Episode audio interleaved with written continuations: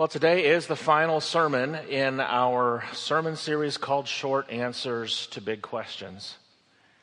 And it ends, ironically, with what was perhaps the single most important question that Jesus himself ever asked. Shouldn't surprise us that he asked this question. After all, he loved to ask questions of people throughout the Gospels. He asked over 300 questions, in fact. He he even answered a few of them himself. But it was this question on a high mountain peak on the Mount of Transfiguration, just prior to the text that Jess just read for you moments ago, where Jesus privately asked his most faithful followers this question Who do you say that I am? In many ways, we have saved the most important question for last on this Transfiguration Sunday because your answer to that question, who do you say that Jesus is, may be the single most important answer you give to any question in your entire faith journey. It's a question that has been reflected on and pondered by some of the world's greatest thinkers and writers and leaders and artists all throughout history. Certainly, the Hollywood film industry has enjoyed pondering this very question. For over a hundred years, film after film has been made about Jesus of Nazareth, beginning in 1905 with a film called The Life and Passion of Jesus Christ. And even most recently, executive producer Mark Burnett produced in 2014 a film called Son of God. However, none of those movies is the one that is most frequently cited by some of the greatest biblical scholars and theologians of our time. From N.T. Wright to John Dominic Crossan to Rick Warren to Brian McLaren, they all have cited one particular and peculiar movie to talk about the significance of Jesus Christ. And I'm referring, of course, to none other than Talladega Nights, the Ballad of Ricky Bobby. I was very tempted to show you a clip from that movie, but I couldn't find a clean clip from that movie to show you. At any rate, if you've seen the movie, you know the scene that I'm about to refer to. It takes place at the dinner table, where there, seated at the head of the table, is none other than the famous NASCAR driver Ricky Bobby himself, accompanied by his wife, his two young boys, Walker, Texas Ranger, and his elderly father, and his best favorite friend, Cal Naughton Jr. And there at the dinner table, Ricky begins to offer grace with these words Dear Lord, baby Jesus, or as our brothers in the South call you, Jesus. Dear tiny infant Jesus, to which his wife Carly interrupts. Um, you know, sweetie, Jesus did grow up. You don't always have to call him baby. It's a bit odd to pray to a baby. To which Ricky snaps back, Well, look, I like the Christmas Jesus the best.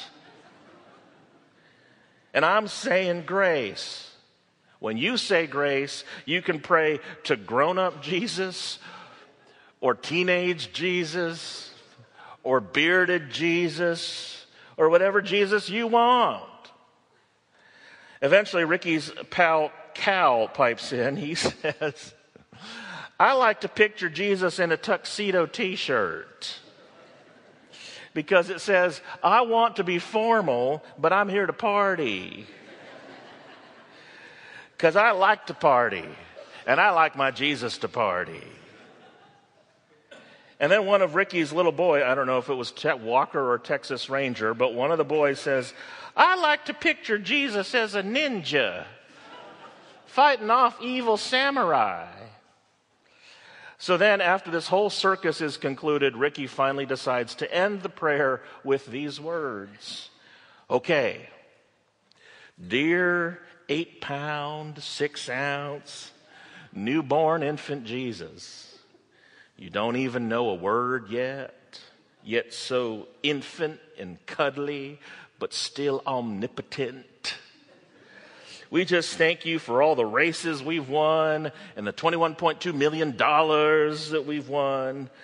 We just thank you for all your power and grace, dear baby God. Amen. It has been said that rather than Jesus becoming a window for us into the kingdom of heaven, we have turned him into a mirror to reflect back to us not who Jesus is, but what we believe about ourselves and what we believe Jesus is for us. So it becomes far too easy to turn that question, who is Jesus, into who do we want him to be for ourselves. Friends, this is a natural tendency. We've all done it, subconsciously or otherwise. We all believe in a certain kind of Jesus that most fits our preconceived notions. There are those of us here, and even myself included at many points in my life, who have thought, who have what theologians have called a high Christology.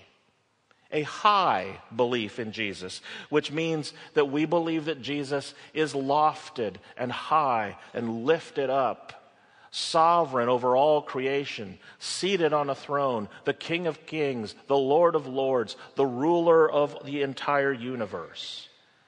It's a very prevalent kind of Christology in Christianity today. It is symbolized, it is captured by some of our most favorite hymns, like All Hail the Power of Jesus' Name, or Rejoice the Lord is King, or Fairest Lord Jesus, Ruler of all nature.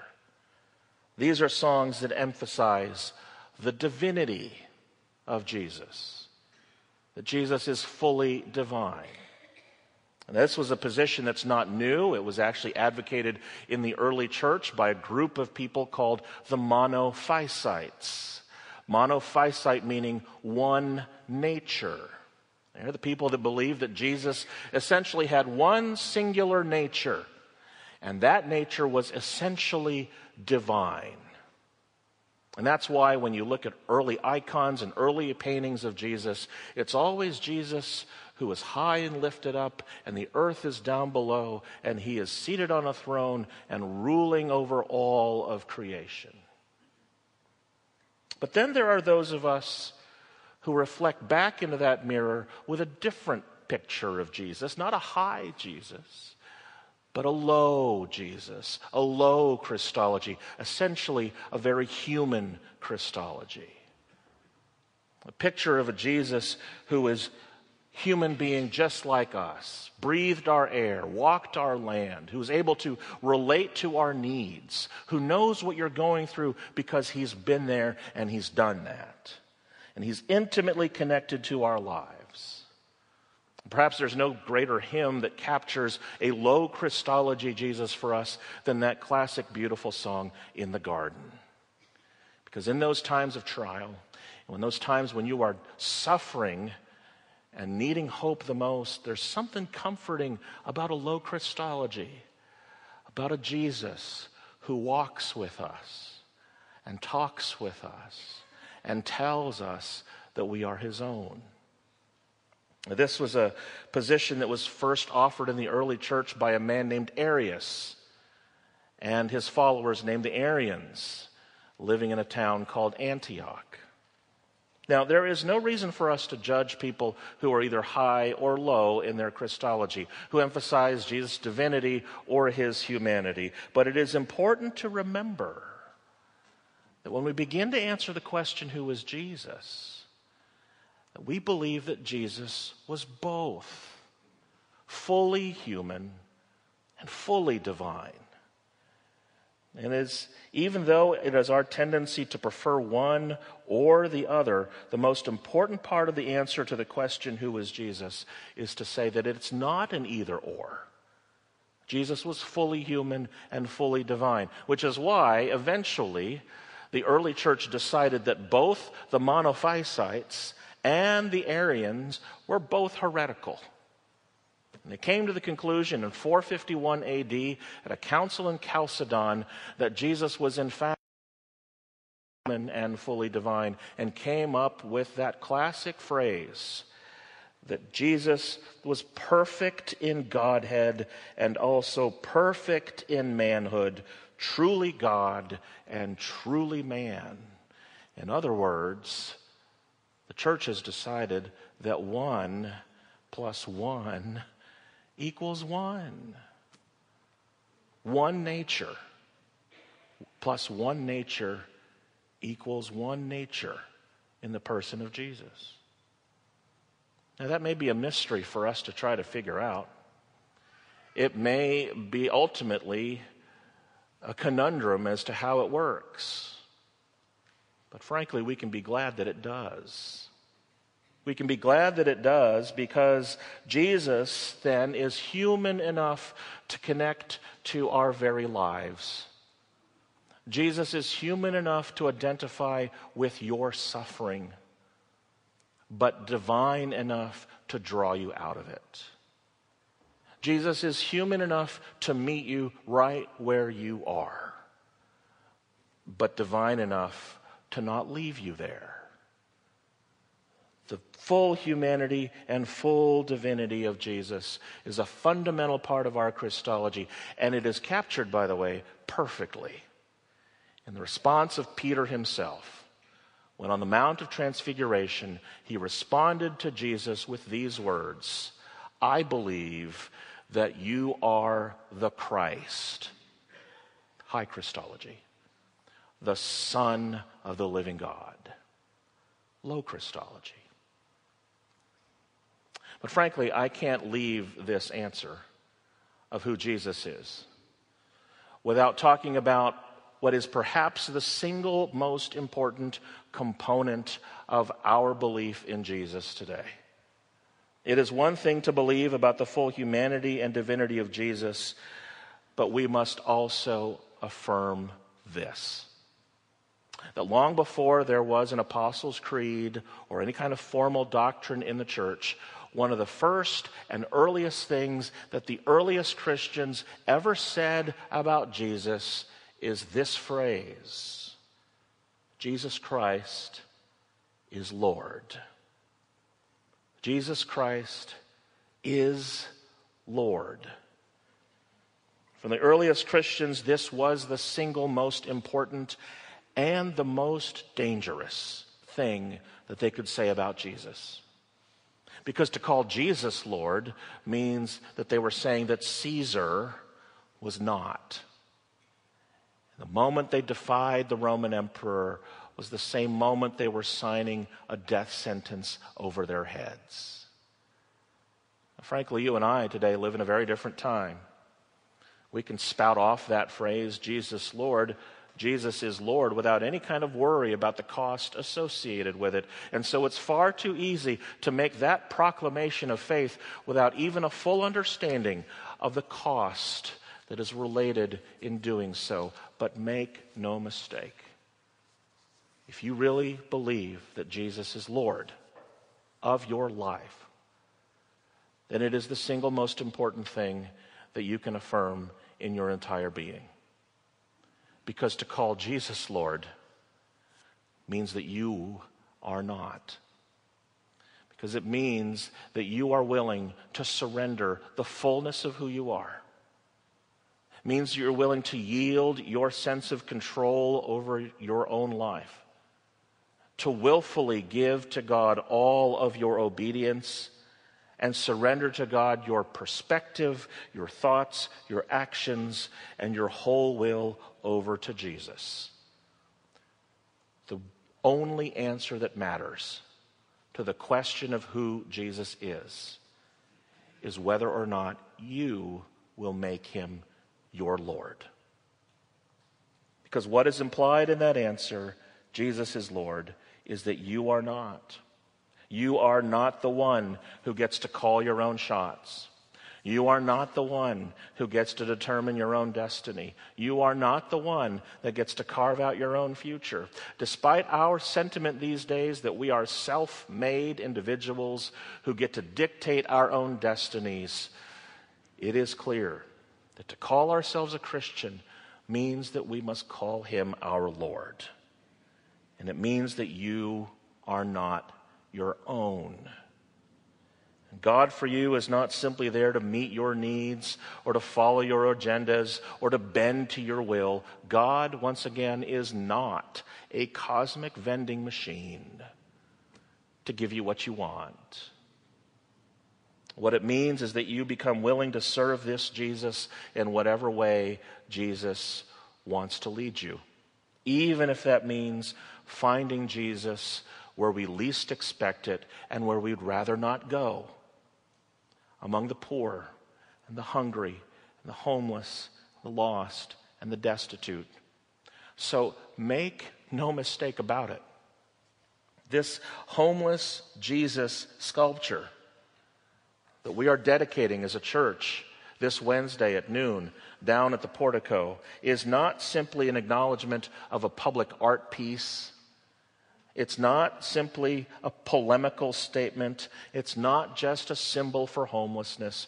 As Sally said earlier in the service, this is primarily and ultimately a theological statement about what it means to call Jesus Lord.